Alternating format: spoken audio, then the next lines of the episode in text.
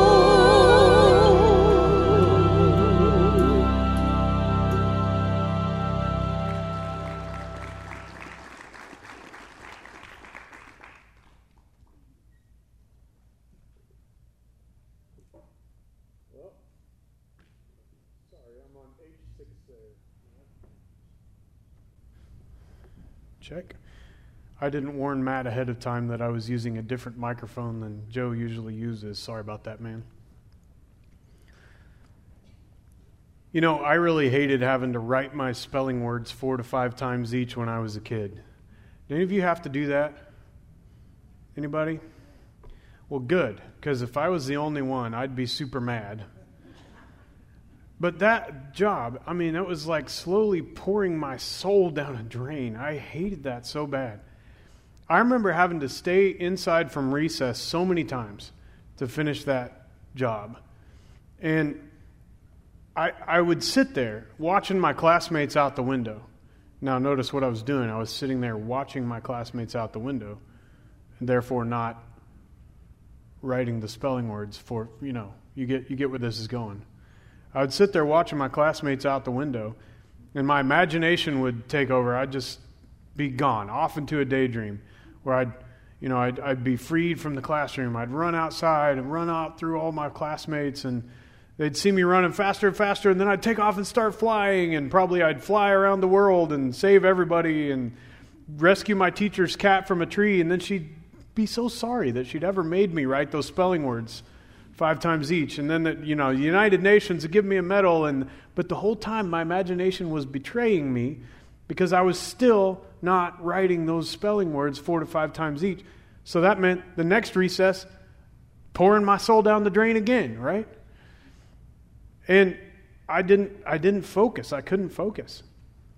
I knew i had to try harder. I knew i had to do better. I knew i wasn't doing good enough. Anything repetitive like that still kills me. We have some ladies that I'm so thankful for who come into our church every Friday morning to fold the Sunday bulletins that you guys have in your hands right now. And I'm so grateful for those ladies. I am so grateful for those ladies. They sit there and they talk and they like drink coffee and they seem like they actually have a good time. They enjoy it. I hate folding those bulletins. I've had to do it a few times. I would much rather, I'm not kidding, I'd much rather unclog toilets than fold 200 plus bulletins every week. I am so grateful for those ladies. And I told them that. I said, ladies, if you have a clogged toilet, you give me a call, but don't ask me to fold those bulletins, please. And that, but I, I, I knew, you know, my focus wasn't there. I was not good enough. I had to try harder. I had to do better. And there are other ways I knew I wasn't good enough during childhood. I was a terrible liar. I was a terrible liar as a kid. In fact, um, my friend, one of my friends uh, was this girl that I went to school with. She was in my class from, I think, kindergarten to maybe third grade. And we would carpool to school. Uh, her mom would take us both to school in the morning, and then my mom would take us home. We lived close to each other. And so, you know, we are pretty good friends. But I saw, I, I hadn't, I'd lost contact with her and her family. I saw her dad about five, six years ago. Um, and, you know, he was saying, hey, it's good to see you, good to catch up with you. And he mentioned this to me. He said, you know, you were a pathological liar when you were a kid. And I was like, I know. I, I, I remember. I, I vividly remember all the whoopings I got from that. I lied like crazy. I, I'd lie for no reason, just to lie. I don't know.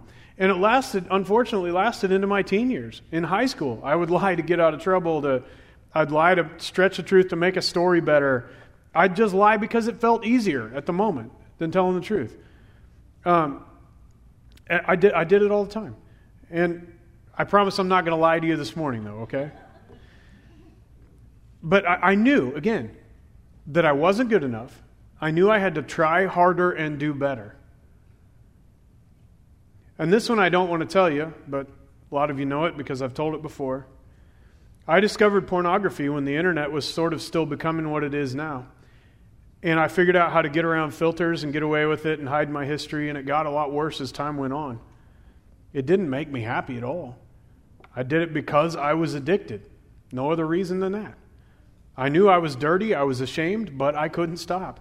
I knew I wasn't good enough. I knew I had to try harder. I knew I had to do better. Don't raise your hands here, but how many of you know you have to try harder and do better? How many of you know that that you weren't good enough? And how many of you aren't sure you're ever actually going to get there? Never going to be good enough. On June 23rd, 2018, some of you will remember this story. There was a group of boys in northern Thailand, and they were at soccer practice. They were on a soccer team called the Wild Boars. And their team was boys aged 13 to 16, but then they also had one 11 year old, I think, on the team. After their soccer practice, their assistant coach took them on an adventure. They were, they were planning to do this. They rode their bikes to this famous cave in northern Thailand called Tham Luang Cave. And they started exploring. They had some flashlights and, and a snack. And uh, there, there, there wasn't any rain in the forecast, but outside the cave, as they were exploring, it started raining really hard. And they didn't know it, but the cave was flooding behind them, and they realized it. By the time they realized the water was rising in the cave, they were already trapped. They were already stuck. And uh, soon there was so much water that they had to move farther into the cave to keep from drowning. The rain kept coming and the water kept rising. It rained for over a week. And they kept climbing higher and higher, and they finally stopped on a high ledge above the water level. And by the time they stopped, they were two and a half miles from the entrance. Into this cave, two and a half miles. So people found the boys' bicycles outside the cave, and people figured out kind of what was going on. And this worldwide rescue effort swung into action. I was following the news story at the time, you know, just it was it was horrifying just just to imagine this. And uh, the British Cave Rescue Council sent some of the greatest, the world's greatest cave divers. The United States, Australian, British, Chinese, and Thai militaries sent rescue divers, medical personnel, anybody else. Uh, there were construction people who were trying to figure out if they could drill from the surface to the boys, but they didn't have any idea where to drill. Um, and, and nine days after they went into the cave, the boys were very startled to see a light coming up under the water next to them. And a British diver named John Volanthen surfaced and found everybody alive and together. And he left more lights for this. is a shot, a grainy shot from his uh, like chest camera that he had mounted on him when he found those boys in the cave. Uh, they'd been sharing lights and food, but they'd been in there for, for nine days. And uh, he left more lights for them. He promised to come back. Divers started making the long two plus hour swim and hike and climb to the boys several times over the next few days. And they brought them food, but they couldn't get them out because they didn't tell the boys this. There was a Navy SEAL uh, from Thailand who had already died on one of the dives to get them. Every time the divers went through, they were risking their lives. And like it was touch and go every single time. Um, and, and the greatest cave experts in the world this was very, very dangerous for them. So they started debating plans. How are we going to get these boys out of the darkness and back to the surface? They had to hurry because it had rained for two weeks and you know the boys were stopped. It wasn't raining anymore, but the rainy season was coming where it would sometimes rain every day for a month. And then the water, they, they didn't know how long these guys could survive. Elon Musk got his SpaceX engineers and they designed this tiny little one boy submarine. Um, it was like a, a, capsule that could be towed by divers. Um, so people all over the world were getting in on this action, trying to figure out how to rescue these boys. Finally, 15 days after the boys went into the cave, they started the rescue. They dressed them in wetsuits and buoyancy jackets and harnesses and a positive pressure full face mask. And they had a cylinder with 80% oxygen clipped to their front and a handle was attached to their back, and they were tethered to a diver in case they were lost in the poor visibility. The rescue divers described them as a package. An Australian doctor and diver came in, and he would inject them with a combination of drugs that would knock them out so that if they panicked in the water, they wouldn't like endanger the lives of their rescuers as well. Um, and they had so, but they, they decided Elon Musk's little one boy submarine wouldn't work because it wasn't flexible enough for some of the tight spots in the tunnels that they would have to go through to get them out. So they had to just keep the boys' masks on. If a mask got jostled out of place against the cave wall with the boys sedated, I mean, it, that, that was it. It was death. The divers swam the boys and their coach out over the next three days. The water was murky. Underwater visibility was almost zero in places. Like divers talked about how they would hold their hand up right in front of their mask and not be able to see it until they actually touched their mask. Um, and but they got everyone out. They got all the boys out and their assistant coach. They're all alive and healthy today. If you Google it, you'll see them all on an on an episode of the Ellen Show, um, where she interviews them through an interpreter.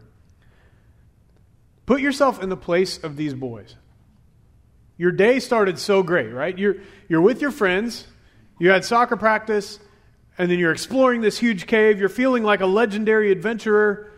But then things start going wrong, and you feel this horrible sense of hopelessness. The water is rising, you're trapped. And the only way to get up high enough to escape the rising water is to go farther into the trap, farther into the cave. You're stuck in hopeless darkness. Then that rescuer guy shows up, right? And you think, oh, it's over. But they have really sobering news. They say, You've got to trust us. We can get you out, but you have to give up control. You have to let this doctor inject you with sedatives, and then your life is in our hands completely. Every single one of those boys had to decide, and they did. They, they let each one of these boys decide, and that's they asked, you know, how did you decide the order that they came out? And they're like, well, they just went with whichever boy was ready to make the decision that he was ready to go. Every single one of those boys had to decide that the place they were in was a place that was hopeless and even deadly. And they had to agree to give up control. They didn't have time to become world class diving experts. They couldn't navigate through the murky water at all. They had to recognize by now the rescue divers had made several journeys back and forth through these passages. They had placed guide ropes so that even if the visibility went clear to zero, they could still navigate out to the light of day. The rescuers had been through the darkness, and better than anyone else on earth, they knew the way to the light. The boys had to believe with everything in them that they were hopelessly, desperately lost on their own. They didn't need to try harder. They didn't need to do better, they didn't need to focus more. And when I was a kid, what I didn't need was to try harder and do better. It wasn't that I wasn't good enough and I needed to try harder and do better. No, we needed something else. You need, I need. These boys needed something else. They didn't need to try harder, do better, focus more. What they desperately, desperately needed was a rescuer they had to decide to follow that rescuer into the water through the valley of the shadow of death, right? They had to place their trust completely in that rescuer. And so did I. As a kid who knew I wasn't good enough, as a man who knows now I'm not good enough, man, I don't need to try harder and do better. What I need is a rescuer. And what you need is a rescuer. The beginning of the story of God's relationship with the world is found in the first verses of the Bible, Genesis chapter 1, verses 1 and 2. In the beginning, God created the heavens and the earth, and then it tells us the process of how that happened. It says, The world was without form and void, or formless and empty, and darkness was over the surface of the deep. So before God steps into the story, everything is chaos and darkness. We're lost. And that's the way the story starts for all of us. Our lives, formless, empty, darkness covers us. We're lost, it's hopeless. Isaiah chapter 60, verse 2 says, See, darkness covers the earth, and thick darkness is over the peoples. Psalm 51, verse 5 says, Surely I was sinful at birth, sinful from the time my mother conceived me. And that verse shows us that the darkness we're lost in isn't just in the world around us. We make the darkness worse. It says, Surely I was sinful at birth, sinful from the time my mother conceived me. It's in us too. We feel that water rising and we feel that panic coming, and so we keep walking farther into it, following it farther from the light. It's rooted deeply in our hearts. Now, some people might think, you know, well, people are basically good. It's our upbringing, our environment that makes us bad. According to a lot of popular philosophy, that's correct. But you know what? Your real character comes out when nobody's watching. Your real character comes out when it's dark. In 1977, there was a blackout in New York City for a few days. And you, you could predict what would happen during a blackout in New York City. Businesses were looted and burned looters stealing from other looters, knife fights in the street. But the funny thing was, yes, there were a lot of career criminals who were arrested during that blackout. But the funny thing was, there were a lot of arrests made during that 1977 blackout in New York City on people with no criminal record who were looting stores and things like that, fighting each other in the streets. No criminal record, no history of violence or stealing or anything. People who wouldn't have stolen a pack of gum from a gas station otherwise. In the blackout, They're breaking and entering, looting, fighting, because it's easy to hide what's really happening in the dark.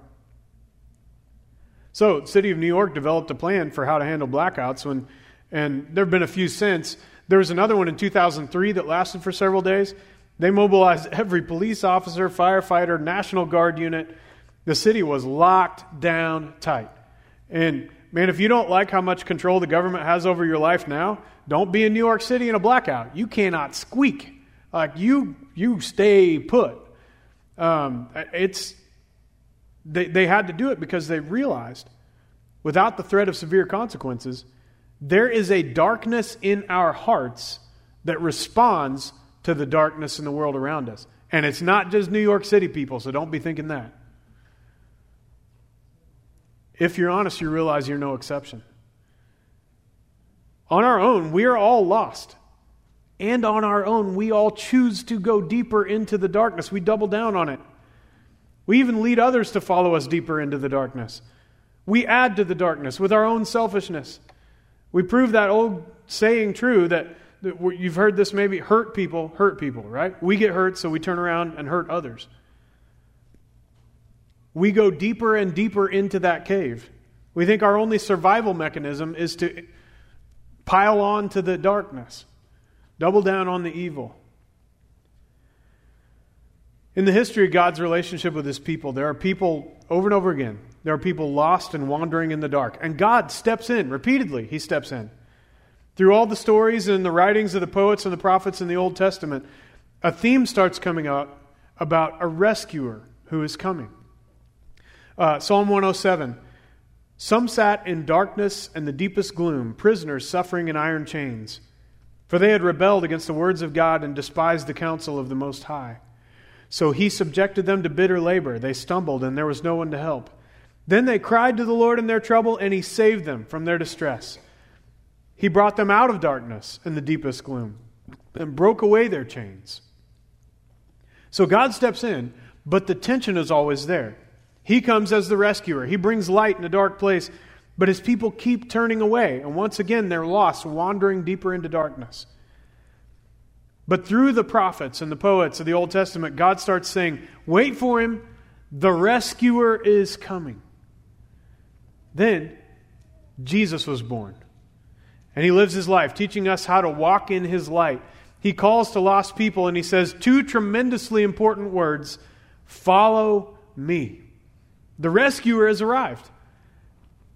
And increasingly, people begin to follow him.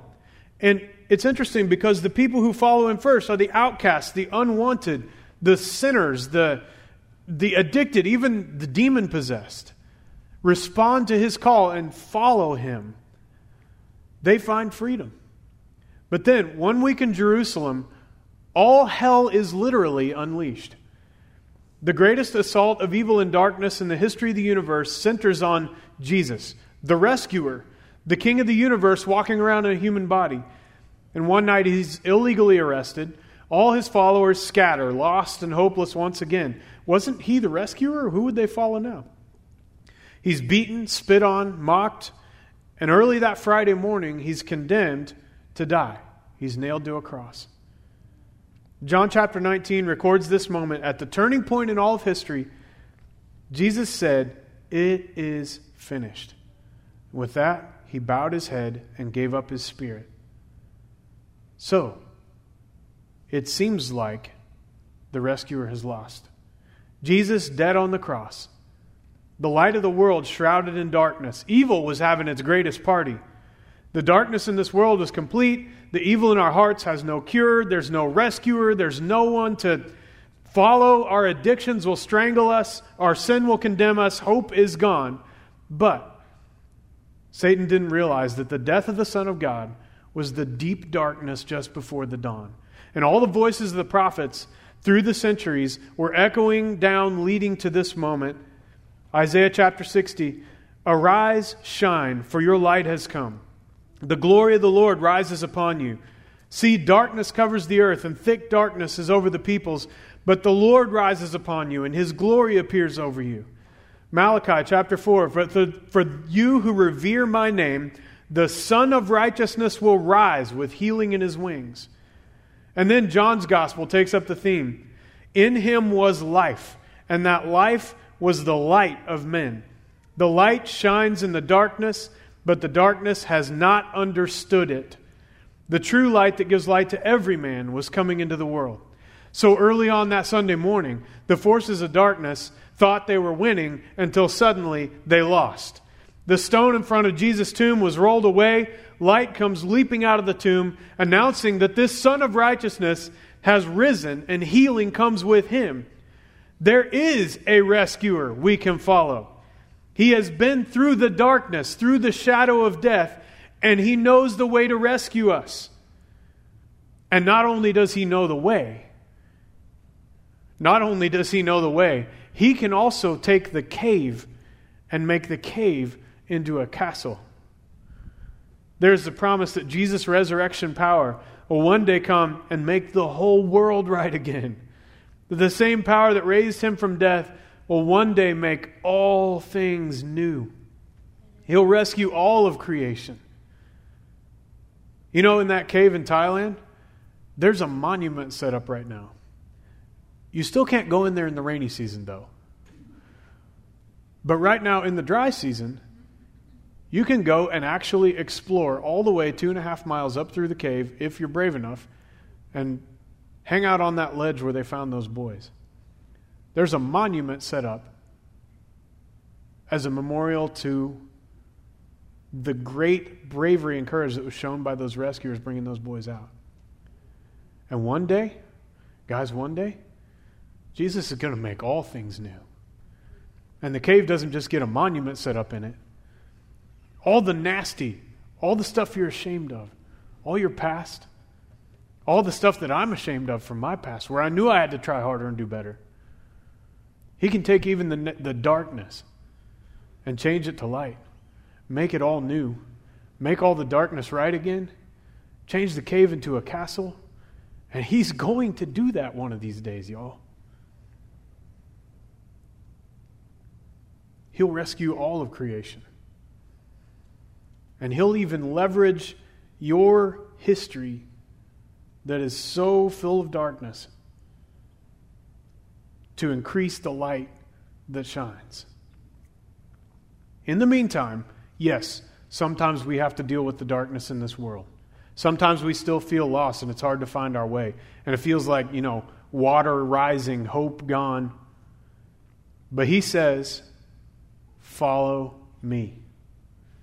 He knows the way. But, like those boys in the cave, the choice is in our hands. There are lots of other people calling you to follow them in lots of different directions. Everybody wants you to like, subscribe, follow. Then there are other people telling you, don't follow anyone. You do you. Be true to yourself. Don't let anyone tell you how to live your life. I suppose those boys in Thailand had an option. They could have tried to choose another rescuer of some kind. Or they could have just said, No, nobody's going to tell me how to live my life. I'm going to find my own way out of here. I suppose that was an option they have. But they weren't idiots, fortunately.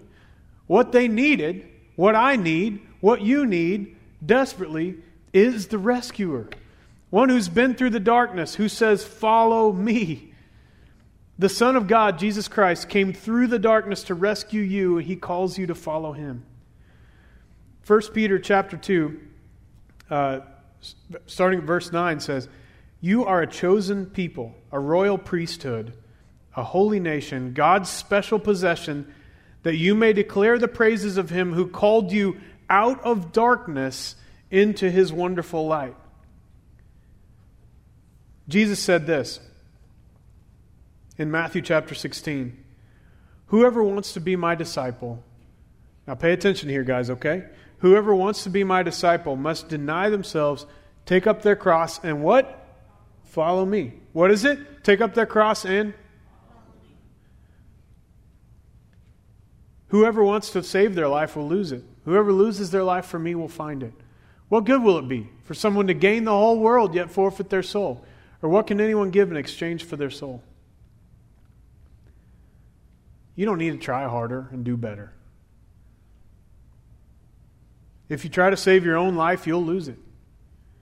You don't need money or success or fame or followers. You can gain the whole world and lose your soul. The choice is yours. Will you follow someone else? Will you keep traveling deeper into the darkness on your own? Or you make the choice to follow the rescuer?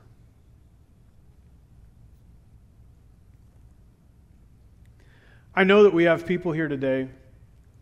Many of you have chosen to follow him. You're like, yeah, Jim, I know. I, I'm in. I, I'm following him. For those of you who have made that choice already, here's what I got for you. When you, when you chose to follow him, that was a huge, important decision. But you know what I've found? I found that it's almost daily that I have something come up where I'm like, oh man, still, even now today, oh man, I'm not good enough. I've got to try harder. I've got to do better. Right? For those of you who have decided already to follow him, recognize it's not just that you need a rescuer once, it's that he's our only hope forever. And it's not that we need to try harder and do better, it's that we need to grab onto him for dear life and never let go. And just be like, Jesus, you are all to me. I, you're everything to me. I surrender all of me to you. I'm completely in your hands. For those of you who have decided to follow him, remember, you don't need to try harder and do better. You just need him, right?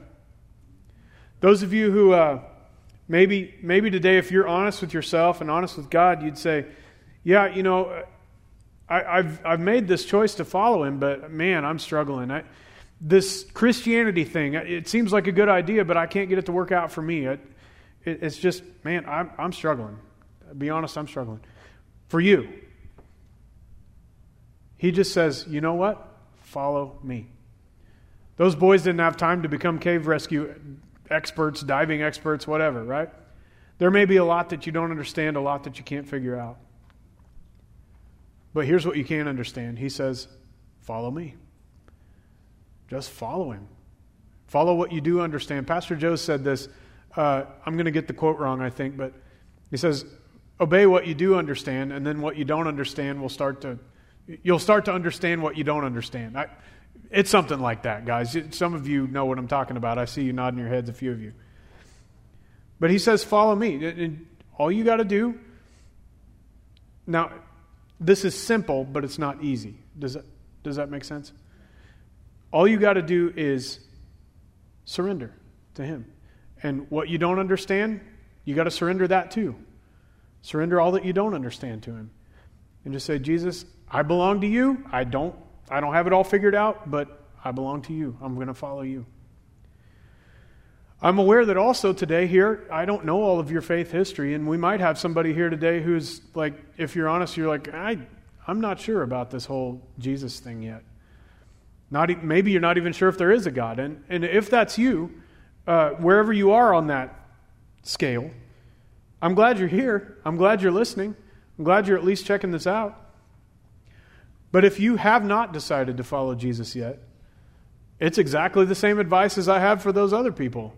He just says, Follow me. Are you going to choose to go your own way, do your own thing? If you've got intellectual questions, those are valid. Um, we, you know, I, I love trying to help people find answers. I don't know all the answers, very far from it, not by a long shot. But if you've got intellectual questions about belief and following Jesus, I'd love to help you explore that. But I want to challenge you don't just have questions and never seek for the answers, okay?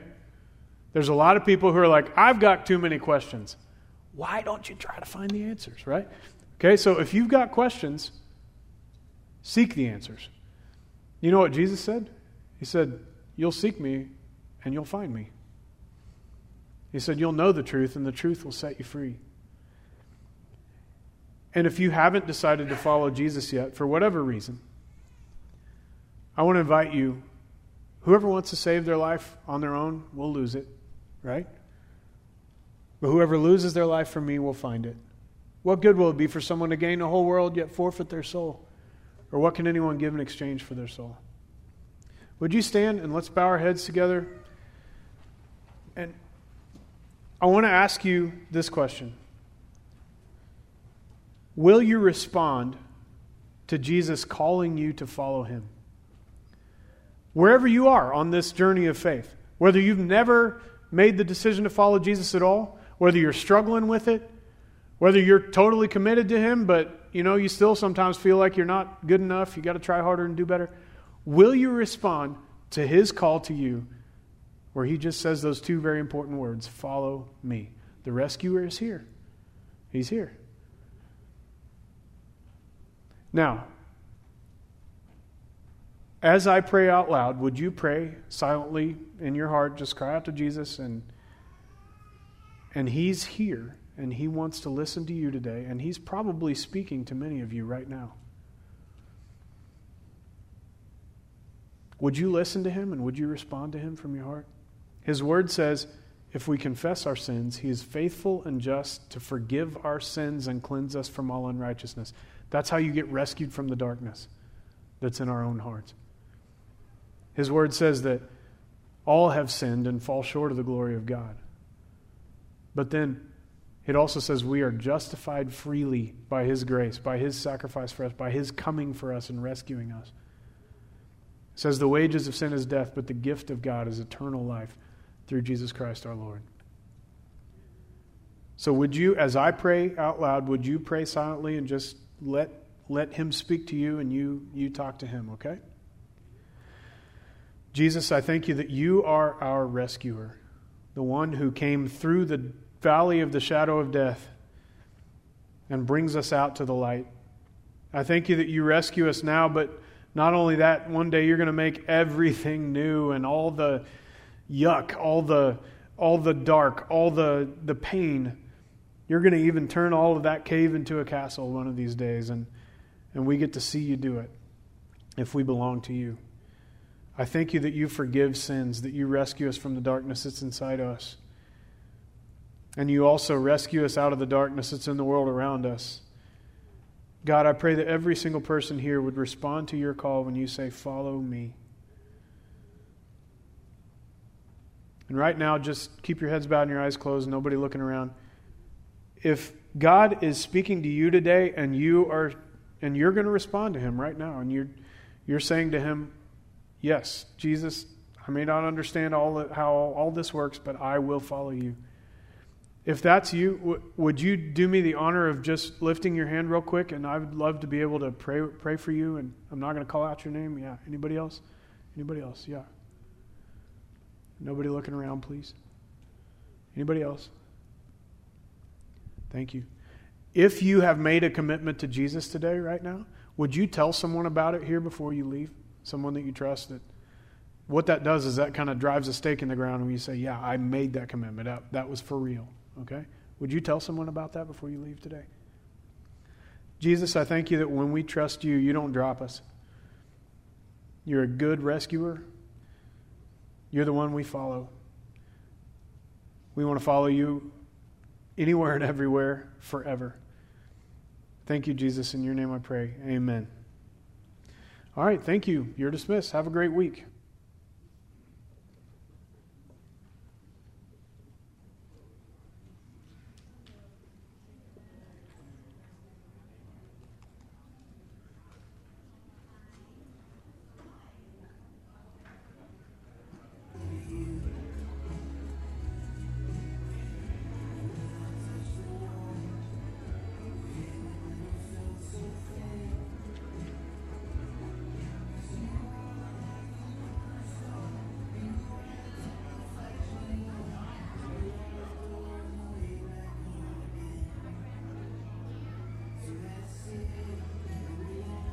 You've been listening to the Sunday morning message broadcast from Church of God Holiness in El Dorado Springs. Our messages are archived at www.eldochurch.com, or to order compact discs or DVD videos of the messages, call the church at 417 876 2200. Thank you for listening.